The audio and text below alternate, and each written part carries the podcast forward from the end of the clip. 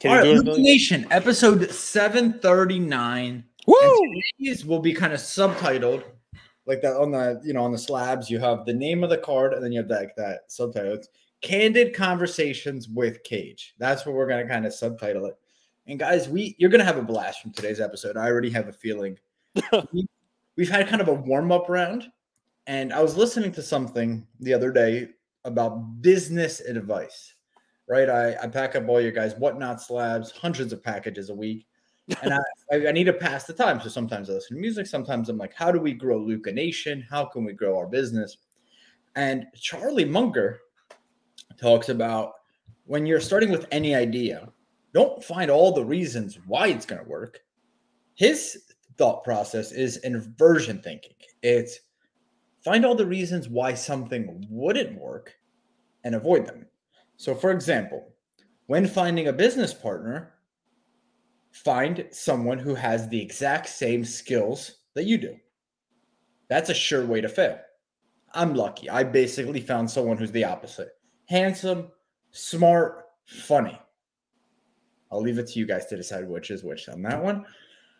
But we got to th- talking, you know, are we doing the right things with Luca Nation? You know, are, is the Whatnot show profitable? Is it profitable as a consignment show? Is it profitable buying slabs off PWCC and other auction houses? Is the way to do it grading, then consigning? So we got to talking and it was fun. And I'll kind of leave it there because we got in a whole bunch of discussions. and then someone on from our uh, Luca Nation network left us a comment, and I could read it to you, Cage. And I'm Ooh, curious nice. what you think. So this was on our show called "How Whatnot Helps You Get a Pulse on the Sports Card Market." I like it. So I thought this was one of the best comments, and I'm curious what you think, just in general. You could take this in a million different directions. So he said, Whatnot has played a major role in prices dropping, approving every seller application under the sun, hard selling every 30 seconds on thousands of different accounts. People who have never sold a card in their life are now selling off their entire collection in a couple streams. Whatnot saturated the market at an accelerated rate, and people wonder why prices have dropped so much. If there ever made Whatnot comps, public, it would destroy the market as some low-end cards go for way higher than eBay, and higher high-end cards go for much lower than eBay.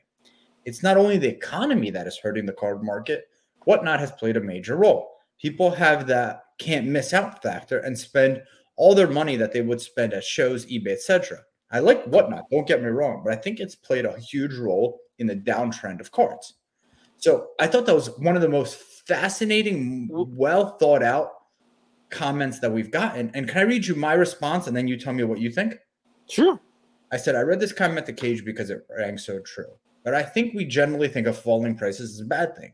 Frankly, in my opinion, it's setting a true equilibrium where cards like base prism PSA 10s were selling for 500 bucks for guy who guys who never did anything, which is truly insane for the print count. I think your comment is truly one of my favorite of all time, and it made me think.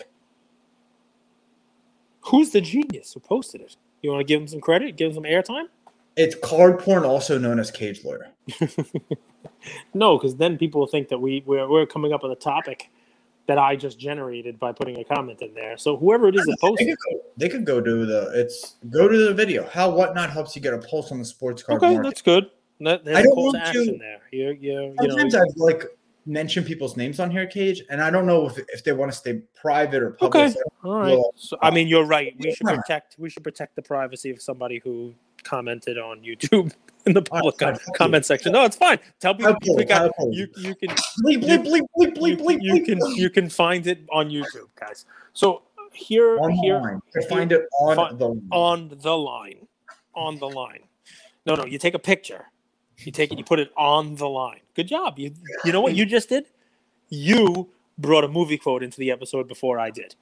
You're all grown up, and you're all grown up, and I love it.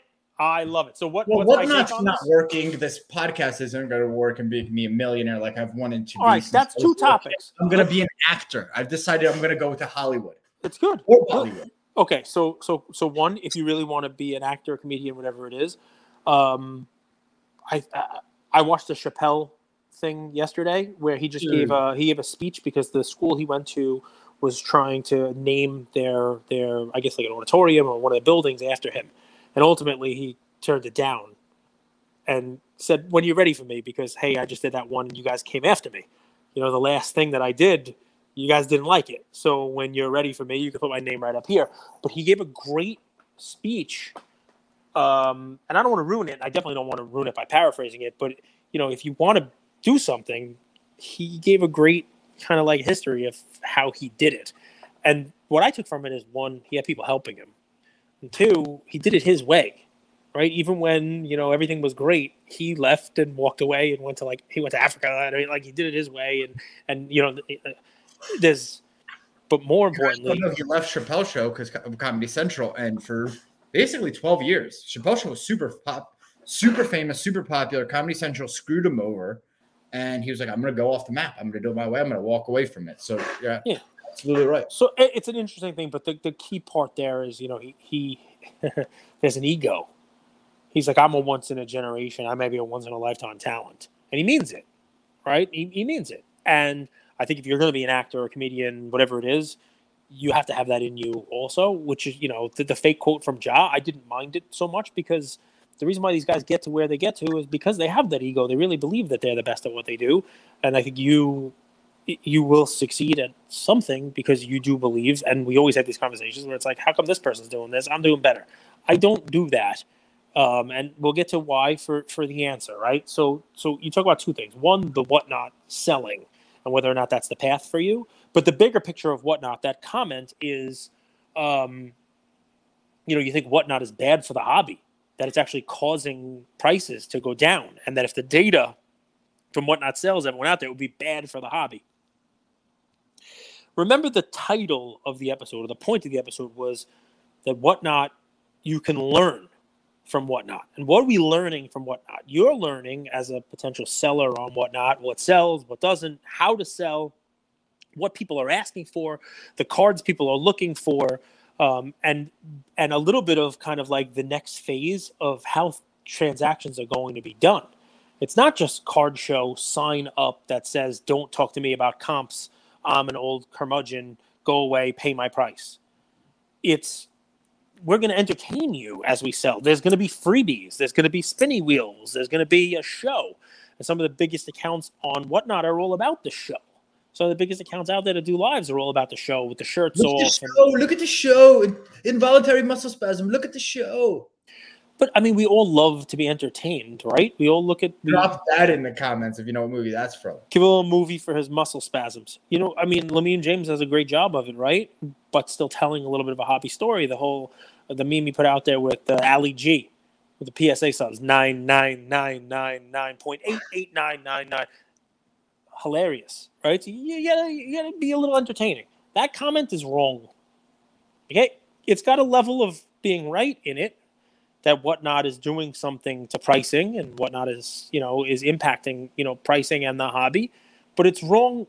I believe whatnot is a, is a balance. The equilibrium you talked about in your commentary back is, I mean, it's a it's a big word with a lot of syllables for you, but you're right, right? Um, we come on here and we talk about how certain comps just should be thrown out you know, we do a show collectible, fractional, and we say, hey, there's a golden auction. Hey, there's a there's a PWCC auction. This comp is from alt. Take that with a grain of salt, guys. Why? Because you had to fund the account beforehand, and I don't hear anybody commenting about how alt is bad for the hobby because the prices you're getting on there are low, right? Uh, low prices. I think everybody just says, oh, the price would be higher right? Don't don't trust the alt comp. The price would be higher. You know, the, they just don't have as many people on there because you have to fund it ahead of time. Whatnot is legit the pendulum in the exact opposite direction. Almost no barrier to buying, right? I mean, you just go on and you pay, right? You you you you have an account that's set up to buy in like 37 seconds, right? Yep. And a very small barrier for selling.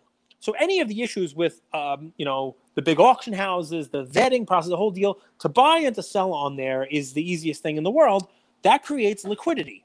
Now, I believe it also presents an opportunity for things to be sold probably lower, things to be sold probably higher. There are a lot of variables.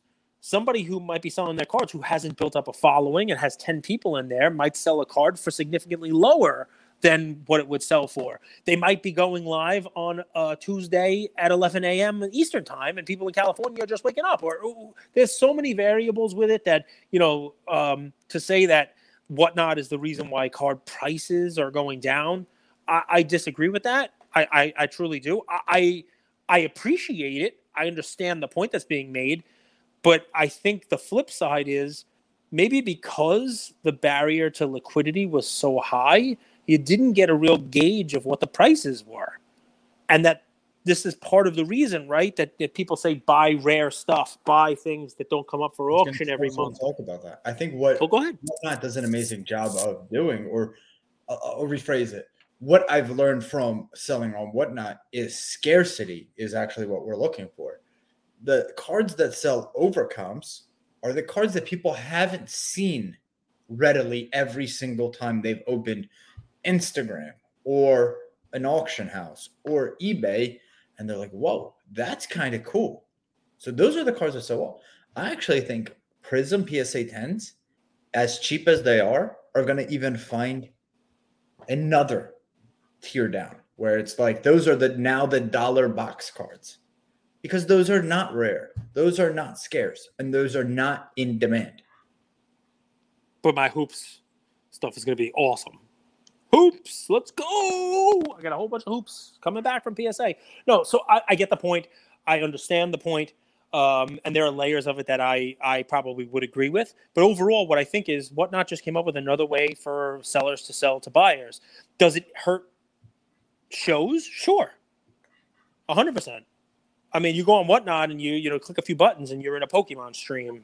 You know you're in a you're in a you know somebody selling slabs basketball somebody selling nfl and if you were going to go to a show and spend your money on you know on an nfl card well you can go on whatnot. You don't have to leave your house. You know you, are probably to you know not overpay um, you know i saw a comment recently about a card show where somebody says you know on the video that i, I that, that that we posted about the nationals not for buying cards somebody commented in there about how they go to card shows and they you know feel pressure to buy because I'm at a show. I, I, I mean I spent the money to come here. I spent the money. I spent the time. I spent the you know the gas. I, I am going to buy something, and you know you you you often leave saying I probably spent a little too much for this card, but I didn't want to you know spend a couple hours of the show driving a whole nine yards and then leave empty handed. What's the point of going to a show? Whatnot you know, you got your half gallon ice cream, you know, you're sitting on the couch, you know, you're watching Bojack Horseman or whatever it is you got on the TV behind you, and you're, uh, you know, you, you, you buy or you don't buy. And nobody's there, you know, giving you the hard sell. you know, nobody's judging what you paid, what you didn't pay. There's probably not a lot of influencer cameras behind you saying, "Oh, look at this idiot made this deal. What's wrong with him?" Or "I just ripped this guy off." You know what I mean? So it's it's it's a different it's a different you know methodology and i think it's very necessary right now because people are getting back cards that they just don't want people are getting back cards that they just want to get whatever they can on them yep. um, you know i have a lot of friends who submitted cards to psa you know and, and have waited two years on them now some of them are out of the hobby you know, some of them just say, "All right, just sell these, it. Just what get, whatever it is." I I completely forgot about these, and you know, the money's already sunk cost. Just you know, get what you can get for it. That may not last, but there's a lot of that going on on whatnot right now. Um, and if you don't believe me, you know, every once in a while, KK Cards, the group subber, will post a story. Hey, here's ten names. We got your subs back. Where are you? Your Instagram account is not here anymore. We got your cards. Don't you want them? You know, it happens. And a lot of stuff coming back now I, I, I think if you brought it to a show, it might not sell. On whatnot, you start out at a buck, you know, and you know, the seller's willing to take whatever a buyer's willing to pay, you know, create some liquidity. Um, I didn't want to do a whatnot, you know, advertisement, but I will pivot off to this. Normally, we come on here, we don't talk. You know, I don't know where the topic's going to go. Andrew will tell me DeAndre Ayton's going to Indiana, and you know, I'll do a whole thing about how he's going to Indiana. We'll finish our episode and be like, shit, Hmm, that did not age well at all. He was out there for three minutes, and we'll talk about that. We'll get to that for the show, but I don't want to go off whatnot just yet, right? You talked about, you know, being able to bounce ideas off a business partner. Munger's a great idea because you know he's an old man, so he went out there and got a partner who's young and sprightly and.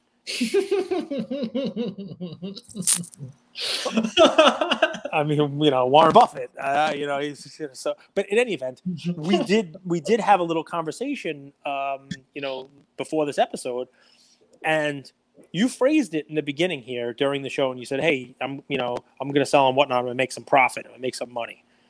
Now, there are people out there who are in a similar boat to you, right? They're trying to make money in the hobby, whether it's by putting out content you know whether it's making videos whether it's trying to buy cards and sell cards whether it's doing you know group submissions whether it's you know cracking slabs you know people are doing this stuff. And it's people who may have had some success doing it last year that are finding less success.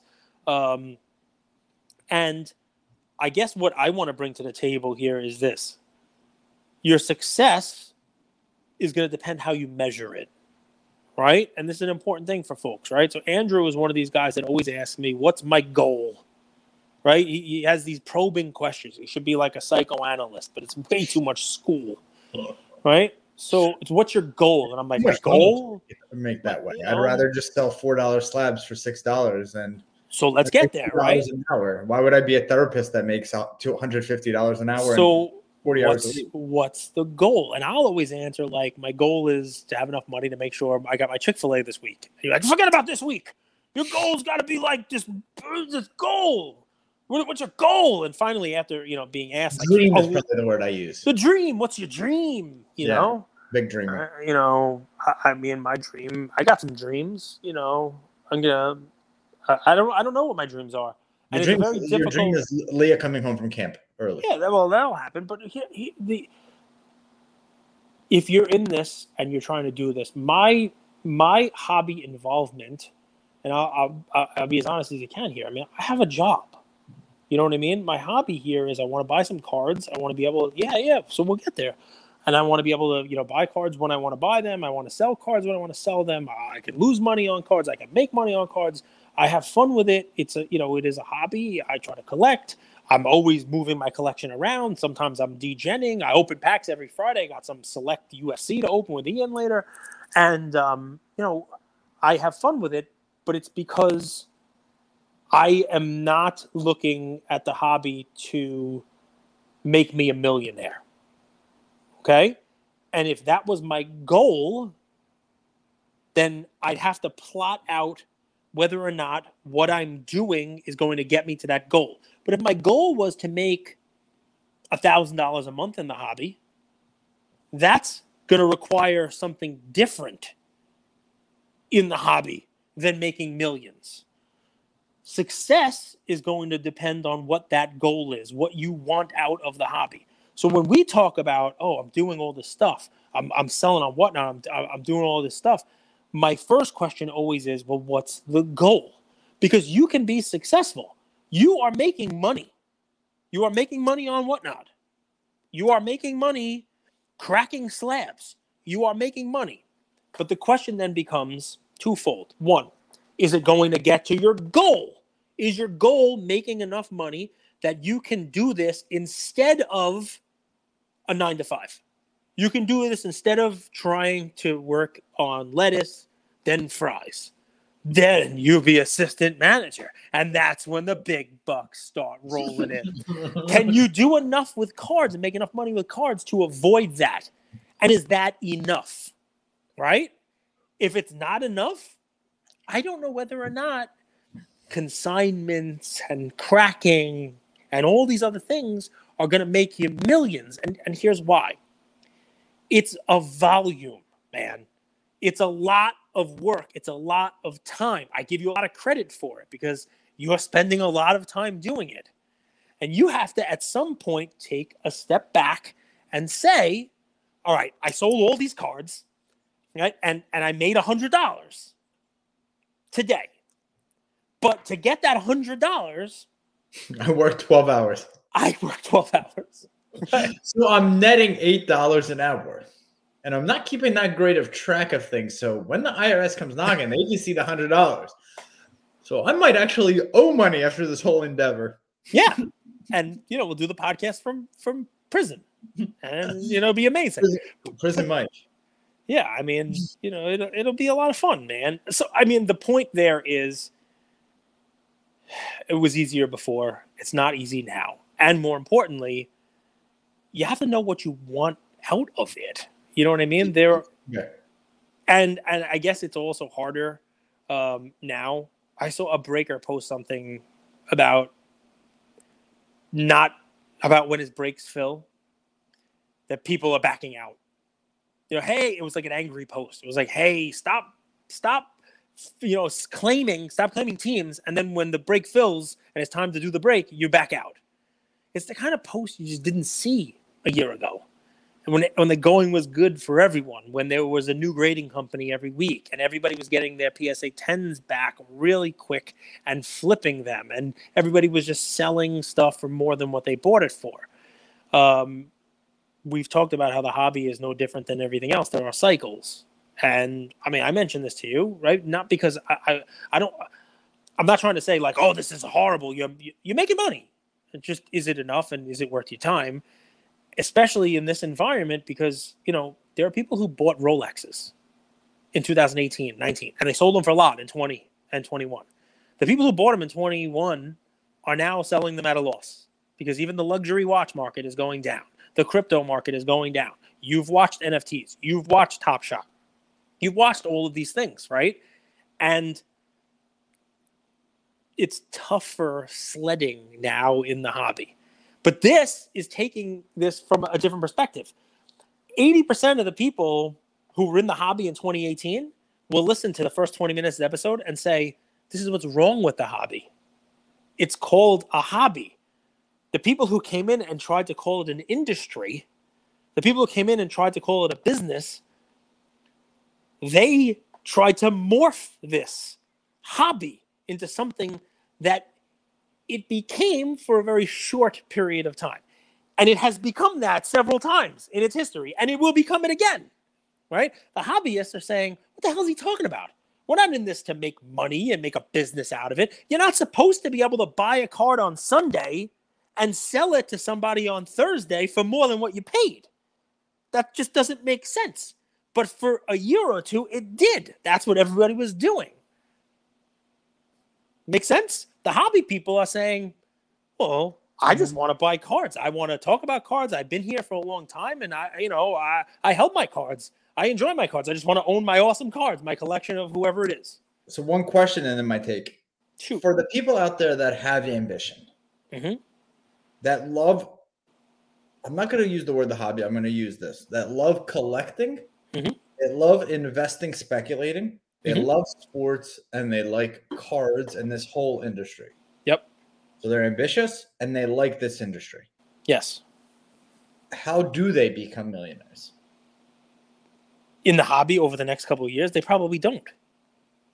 But, but what will happen is over the next couple of years, the same thing that has happened after every other hobby boom will happen. People will leave. People will come, Ray. People will leave. Prices will come down. Grading costs will come down. The printing of the cards will be less. There will be cards that are, are scarcer. There will be cards that are numbered. There will be cards that people can obtain. And what's amazing is, you know, the, the, the quote out there of like, hey, once your dentist starts telling you to buy a stock, it's too late, right? Everybody's in on it, right? The reason why a lot of people were able to make money in the hobby, especially the ones who were here before this boom, is because they were here before the boom. So you want to make a million dollars in the hobby? It's easy. You just got to stay. You got to stay through this. Buy now, which we could talk about that in a second too, right? Because not a lot of people, a lot of people don't have the liquidity to buy the cards and the whole nine yards right now. You got to stay. You got to make sure you're positioned in the right stuff. And then in a year, two years, three years, whenever the hell the next swing up comes around after things kind of reset, those people can make millions. There were people who were buying the LeBron exquisite RPA for $100,000. There were people who were buying it for $10,000 if you go a window back. That's a quality asset. And then they were selling it for a million dollars. Right?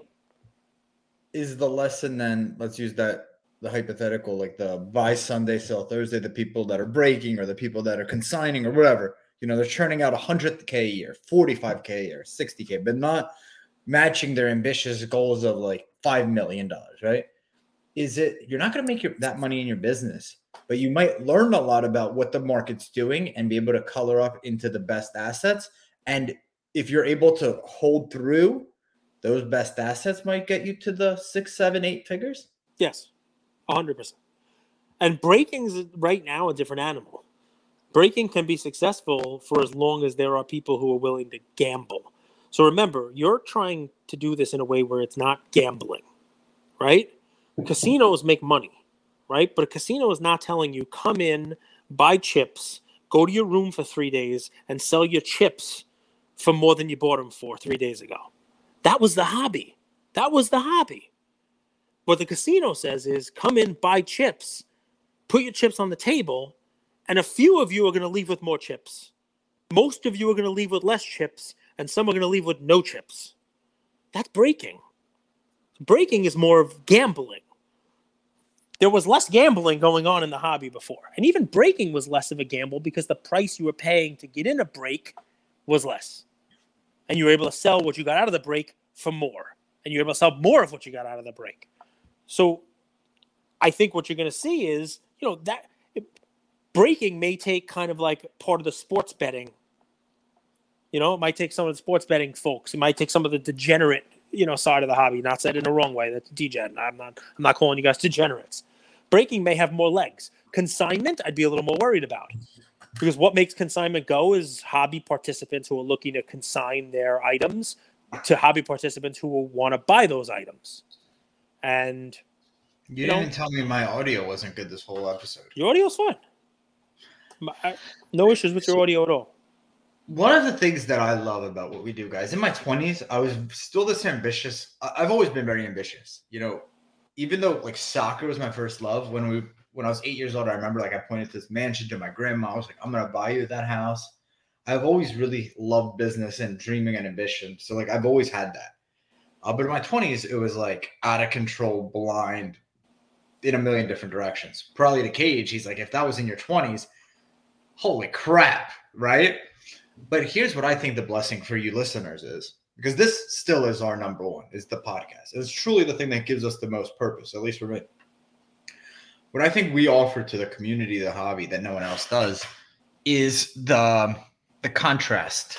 Not the contrast in that we think of contrast as like hate, but not that contrast. It's the different uh, visions mixing and you guys get to be the beneficiaries of like kind of like hearing and learning because i think some some people are closer to where cage is in his career and life they have kids they have a stable job and they just you know collect and you, you know they love this they've been doing this. there's a lot of our listeners that are that there's a lot of our listeners who are also ambitious young people have come into the hobby in 2020 2021 who saw it as a way to, to get rich and live the life of their dreams and live life on their own terms and there's probably some people in the middle.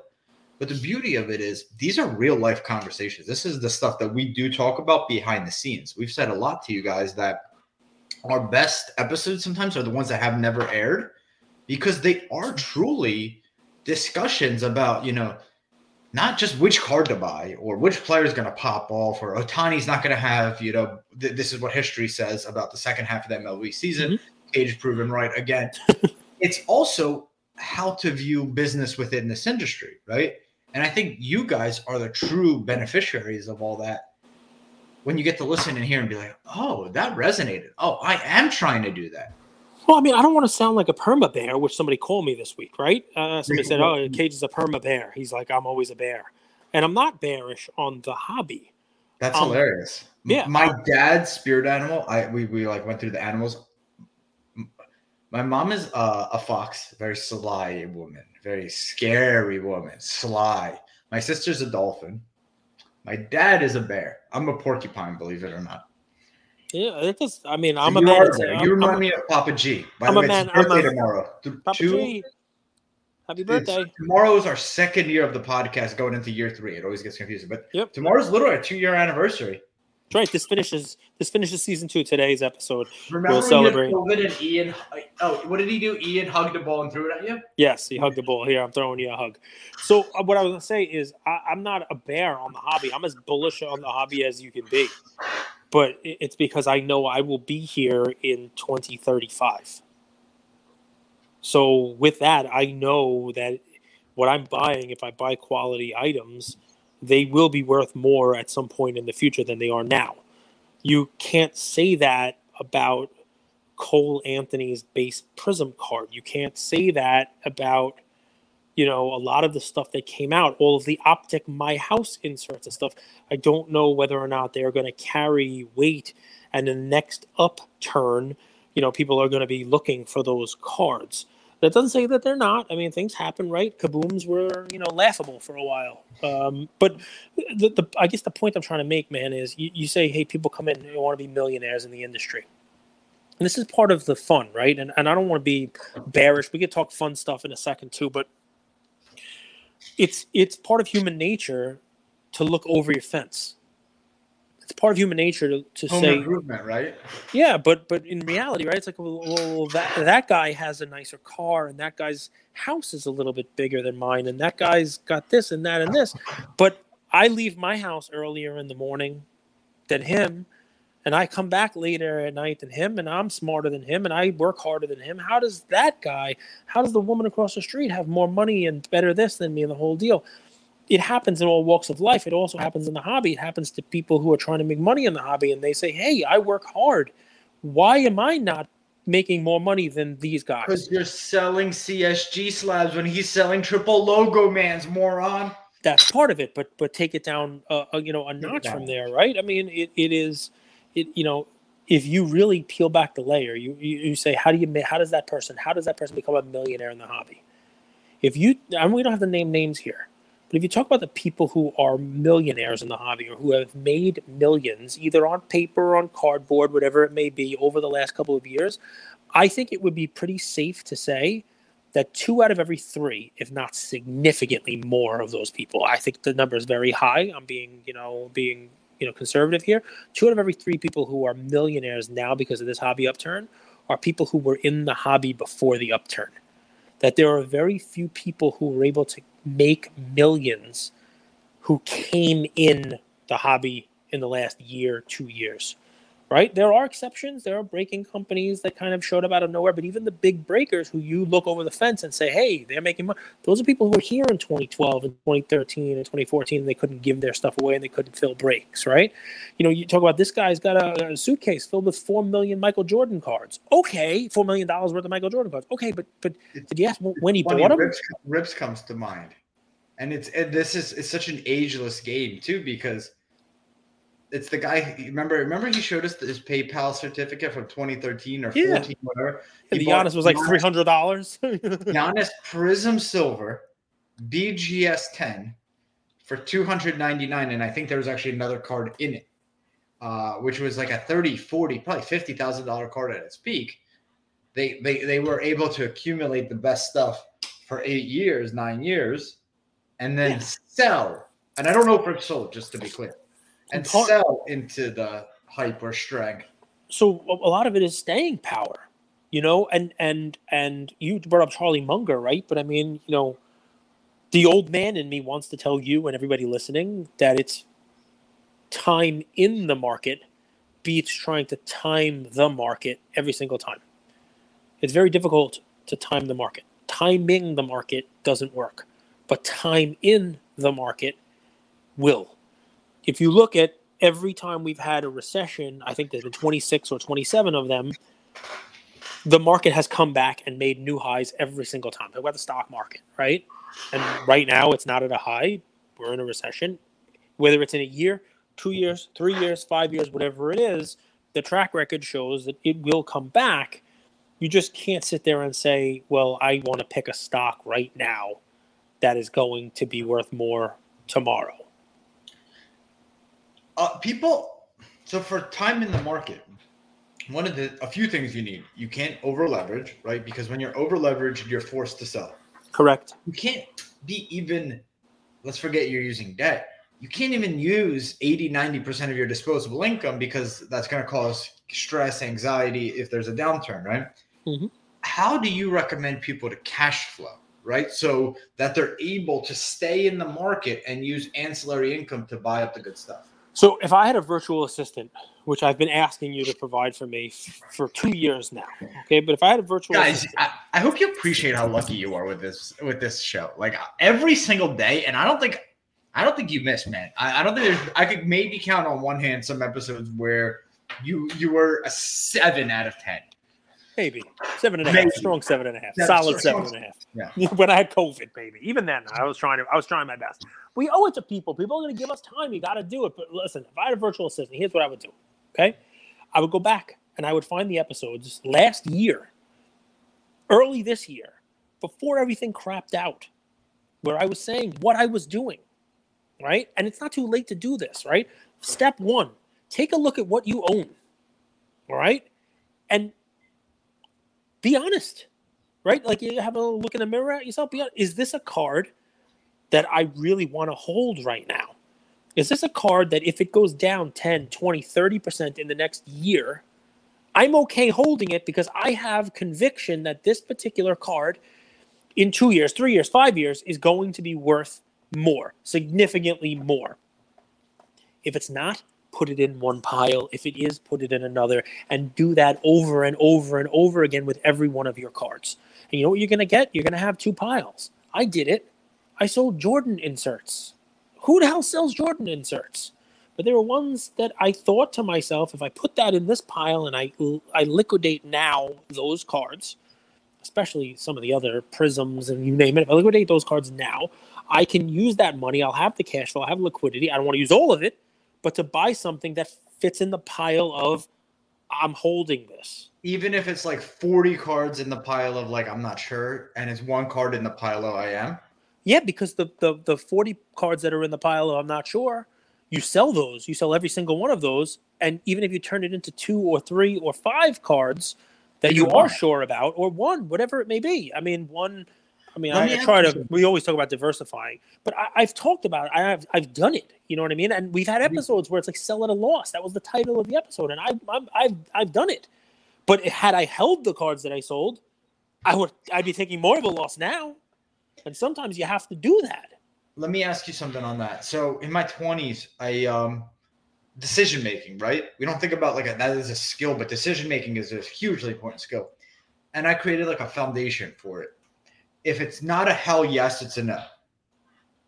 Okay. What, what criteria do you have? Because that, that sounds easy in theory, uh, one pile or another. But usually you're some, and a lot of times you're kind of in that middle. Ah, Yeah, true. Is it like if it's not a sure, yes, this is going to be the, I believe in this, you, you put it in the sell pile? So if it's that 50 50, right? All right. Usually I ask one question, then I'll say I would do two things.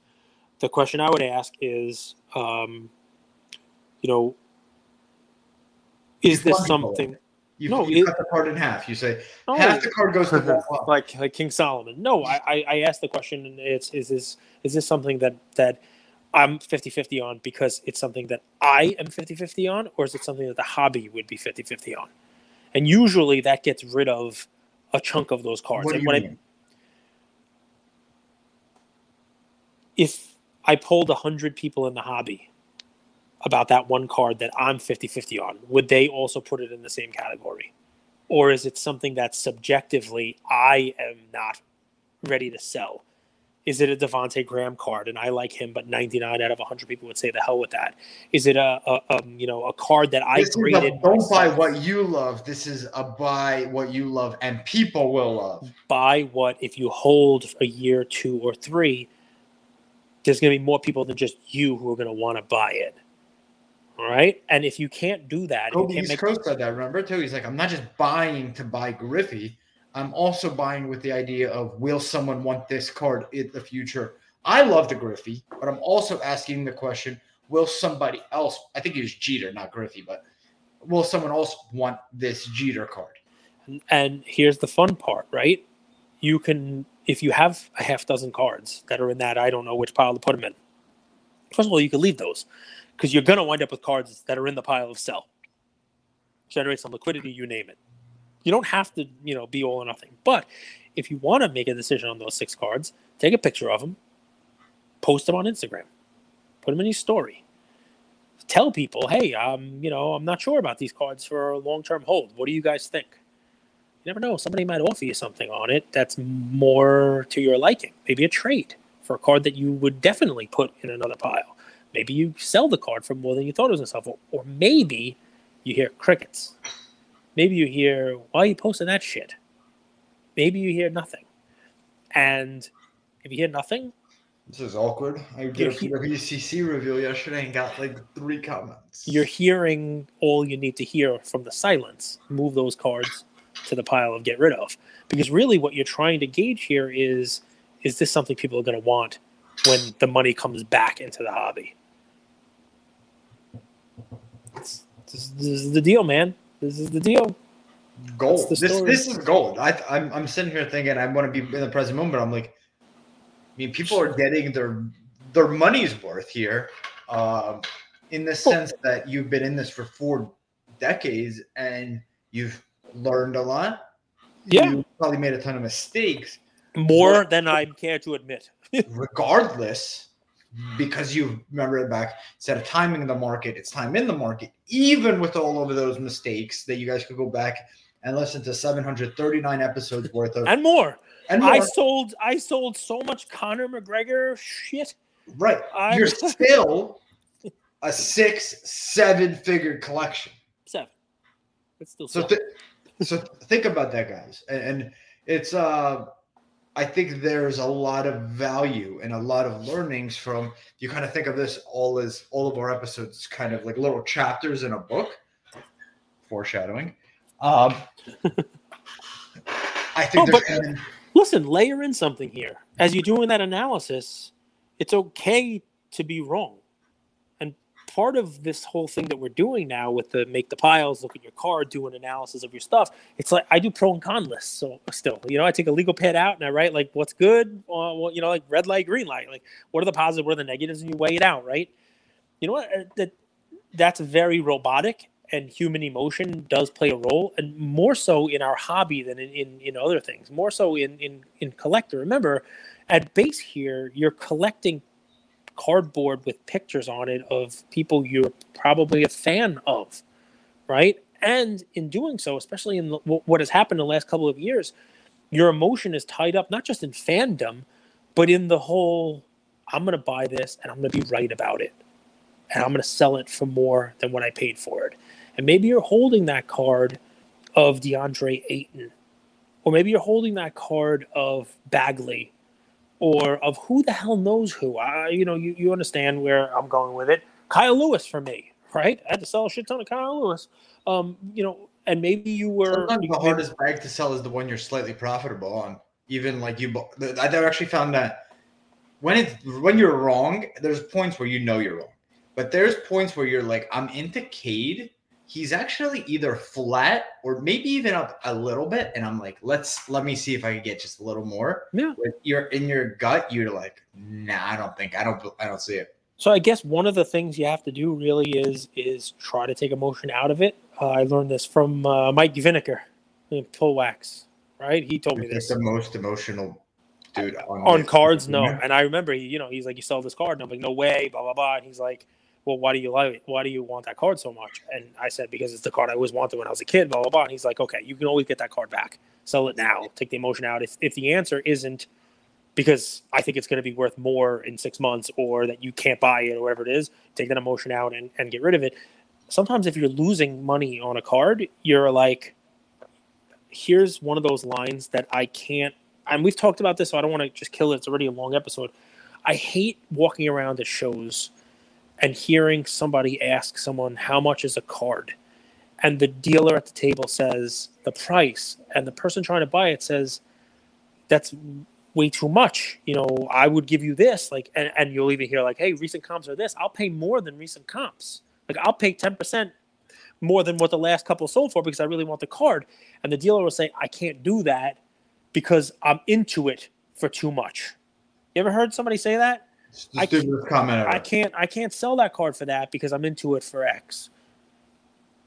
You have to take that out, right? That's a sunk cost, right? And and this is for your own collection, right? It's it's difficult to say I paid a thousand dollars for this card and it's now six hundred. and I, I could get six hundred dollars for it because that means you're losing forty percent. You're losing four hundred dollars. But the analysis, you have to take what you paid out, keep that record for tax purposes and the whole nine yards, sure. But take what you paid out and look at the card and what it's worth now, and what you think it's going to be worth in the future, and what you can do with that six hundred dollars. And is there something else you'd rather put that six hundred and the next three hundred and blah into that has a better chance of, you know, turn you know returning money in whatever time frame you're looking to do, or gets you in a card you want to hold long term. That's th- th- this is what I've basically been doing for the last 12 months. I said it leading into the end of the year. I'm going to get my collection down to, you know, 25 cards. I'll tell you guys what all of them are, and that'll be all I own. You know what I mean? Right now, my PWCC vault has seven cards in it. Mike Trout Gold, PSA 10 from his rookie year. Montana 10. Montana rookie. Jerry no, uh, there's a Rice rookie 10, yes. A Montana rookie. Duncan Gold. The Duncan Gold, yes. Jordan Fleer 10. No, I have that at home. People know that. Um, It's okay. I got booby traps everywhere. I'm like data. you, any more? You have Bowman, Mariano Rivera. Mm-mm. Mm-mm. No, you sold all of them. I have one, Wow. but not not in the vault. I have one of them. so that is true. So that's this is where the the the gravel hits the road. No, Yeah. the rubber hits the The road. rubber hits the road. Cage loved that card. Loved that card. Loves Mariano Rivera. Loves. I loved Yankees. it at four or five hundred dollars, and I sold it at seventeen fifty, fifteen hundred, twelve hundred. I sold as much of them as I can. I mean, I bought I I, I bought thirty six of them. You know, when I was telling everyone to buy these sent- things, I think too, you sent a few as a gift, which I thought was. I've. I've given away a ton of them, a ton of them. Which is craziness. That's just like the ultimate flex. But that card, if it keeps coming down, will be one that I move into the pile of. I think we'll go back up. There are plenty of cards like that. Barry Well, you know cards. You know how it moves. I, I was, you know, I, I often think a lot of these. I think assets in general have more of a rhythm than people realize. If you, if you, before you buy, if you watch list, you kind of. It's easier with stocks because they chart the hell out of them. I mean, Yeah. card ladder doesn't mean, but it does have this rhythm that you could figure out, and what, if you're in it, you you know it even that much more. Luca Nation, 47 minutes. This is one of those episodes that's so information dense that I would go back and maybe listen one, two, or three times, right? We only remember 10, 15, 20% of the data. You guys know this from school. You could have been in class for 50 minutes, the teacher was doing his thing, but you come out, you're like, I, only, I remember this, this, and this, but I, I, would, I need to re listen to it. I think this is one of those that's so dense in information, you're going to want to go back. The goal, by the way, of this is not for you to run screaming from the hobby, not to be like, "Wow, you know, wow, this guy's such a bear." Right? You know, there's no money to be made. Do you get those messages? Because that's absolutely not the vibe at all. I, I'm- do. I get, hey, you know, we listen to your message. Wow, it's a really somber tone. Like, should I just sell everything? I get that all the time. No, And- those people are not sophisticated enough to be in the hobby, and they're gonna leave. That's not true. It you before you do all the crap we just talked about, you have to ask yourself, what do you want out of the hobby? Just like you have to ask yourself, what do you? I'm tying this all together, brother. What do you want out of what you're doing? Do you really want to make a million dollars? Because you want to make a million dollars, you're not getting there with what you're doing. You want to make a million dollars? guys, I'll tell you, Cage and I've got into it quite a bit in these two years, and got into it. We, we love each other, respect each other, but it's like I don't always the somber tone or whatever those messages are are because Cage likes to see people win.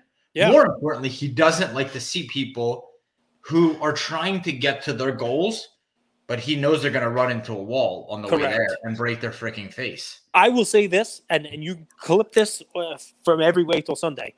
People who buy the right things in the hobby, who have been here for a while, they will make money in the hobby going forward. People will do better in the hobby. There will be some point in the future where there are cards you can buy now that will be worth more. I know that's just, you know, a stupid generalization. You have to buy the right cards and you have to be willing to wait if you are somebody who looks themselves in the mirror and says that's not why I came into this hobby. I came here because I liked the quick flip. I came here because there was money to be made in a quick boom boom boom kind of thing. And that's what you enjoy. Maybe go to breaking. You know what I mean? Maybe you know you can still make money, but there's a gamble. You know, maybe you'll get into 10 breaks a week And if you hit on two of those 10, maybe you can make some money doing that way. Maybe you get the rush of, of you know, that kind of, you know, gamble, quick fix, you know, hit kind of stuff. Um, the I believe that the market, you know, is trending away from where it was the last couple of years where you could come in and just buy and immediately resell for more money. Um, I'd just- like to say from personal, like self awareness is a great skill, knowing oneself basically. So the people with those somber tone messages, I'm one of the optim. I'm, I think I'm I'm a very optimistic oh, yeah. person. But if you stay in optimism, you become naive. yes. So if you don't understand that you need people around you who also take your optimism and say, okay, keep your optimism, but understand the reality of the situation.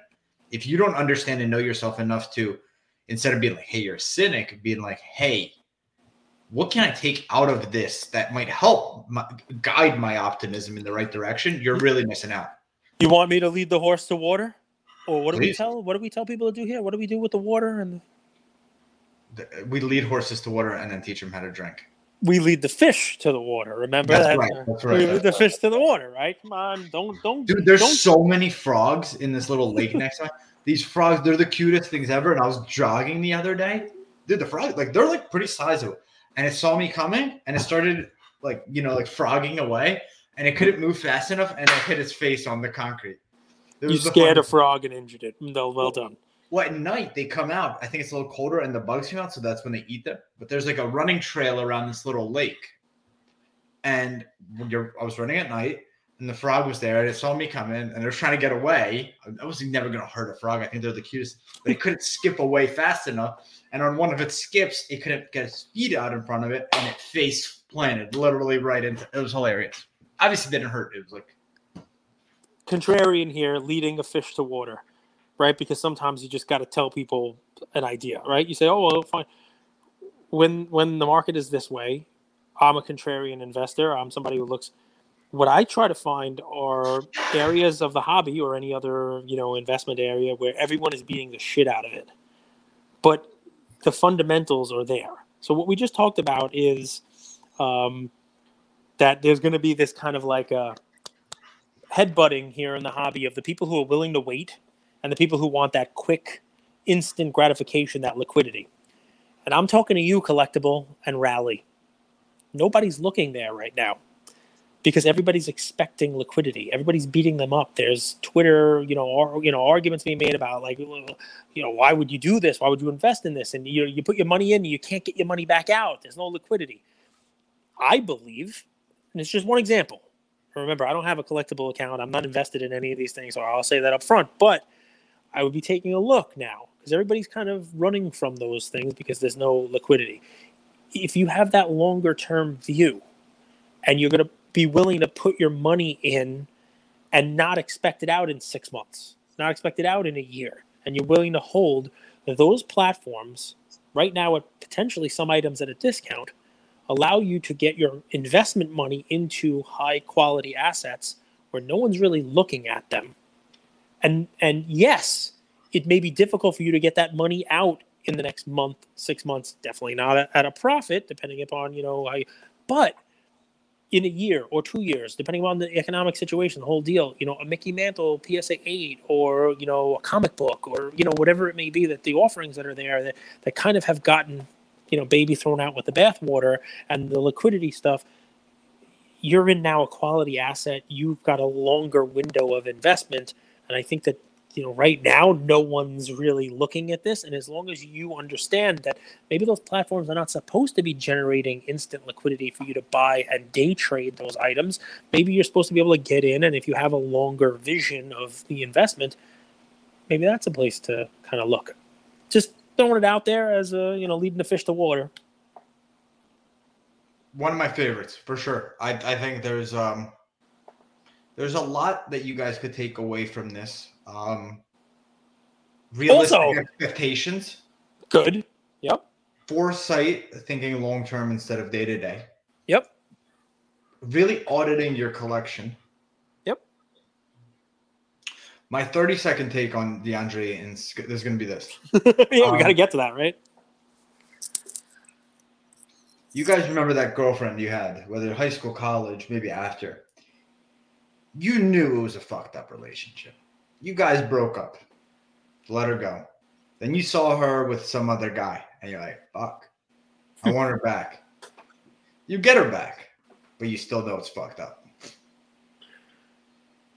All right, my 30 seconds is you got all you needed to know about Kevin Durant to the Suns. When you saw what happened yesterday, what you were told by the actions of the Suns were that they were nowhere near a deal for Kevin Durant because this signing of um, DeAndre Ayton makes it tougher for a Durant deal to happen now. Doesn't make it impossible. I thought, initial- but how? They, they need trade bait. If they let Ayton go, they wouldn't have anything to offer for him. But Ayton They- can get they- traded for a year. So so the deals where Ayton could potentially go to a third party and draft picks and other things were coming from the Suns to the Nets. Clearly there wasn't much in the way of traction on that. Um, If they and didn't let him walk and lose the trade asset. you- once that happened 100% but this is one of those things right where where that indiana you know deal did not come out of nowhere right that indiana you know offer the suns have had time to kick the tires on durant and get other teams involved in the whole deal now Ayton can't be traded right Um, Unless he wants to go. unless he wants to go 100% and here's the other thing just a, a, a- like a real like layer on this. This was the fastest that a match has ever been done in the nba it actually took the suns three minutes to match mm. the pacers. That's what it was. And here yeah. Wow. because it was a fake signing. It was not a real the, the pacers never expected to actually land Ayton. and here's what i'll tell you. People don't know the nuance of this. Here a little little fun stuff. You can put terms in that offer sheet. And those terms then also have to be matched. Terms like a balloon payment that if he signs for $132 million, the, the second he puts a pen to paper, we have to we owe him $10 million. You can put no trade clauses in. You can put all kinds of stuff like like it's a four year contract, but he has the ability to get, uh, request a trade or get out of the contract in in two after two years instead of four. Like you can put all of these things in there it's sort of like what what is known in in the world of finance as a poison pill. Remember we talked about that, right? Those can be put on there if you really want the guy. You put those on, you attach them, and it makes it harder for his team to sign a matching sheet because they have to match the terms. Do you want to know what terms were on the Ayton qualifying offer from Indiana? Kendall None. Jenner comes with him. Zero. They didn't add anything in there. It was the easiest decision for the Suns to make for exactly what you said, which was they can't just let him go for nothing. You know what I mean? They can't get nothing for him. So he's it not, doesn't. He's not a bad player. I mean, I think his stock has been beaten up a little bit this season, but not bad. You're very fascinating. Yeah, I mean, you know, it's interesting stuff. You know, so I mean, I also think it makes Donovan Mitchell to the Knicks probably more likely. Um, Six first round picks. I mean, that's not going to happen either. But Kind of, kind of an absurd amount of picks, no? but, you know, there was the Knicks was- have never had a good first round pick anyway. Correct. They waste their picks. No, I, I think you know Mitchell being part of a Suns trade and the whole nine yards is now also you know a less likely thing. Listen, we'll see what happens. Durant may stay there. I mean, the Suns' initial offer may become more attractive to the Nets when there's no other offers, and Durant forces them to take it. You ne- you never know. So, um, but yeah, I mean, we definitely need to comment on that because we did our episode yesterday, and by the end of it, it was almost kind of like "Meh, moot. No, no Ayton to the Pacers. He's cardboard. He's cardboard relevant again, guys. Before I go on the somber tone, I love the, I love the hobby, and I can't wait for the national. I can't wait to see you guys all there. Um, and maybe you could take some of the you know the, the tips from today and walk into national with a little more liquidity, a little more you know laser focus on what you want your collection to be, and maybe you're able to make some moves at the national, some trades, some buys, some sells um, that help you you know position your your collection for you know success in the long term. Guys, help us help you. Um, I, I I know very few. I'm not going to compare it to anyone. I do everything in my power to over deliver, even at my own peril.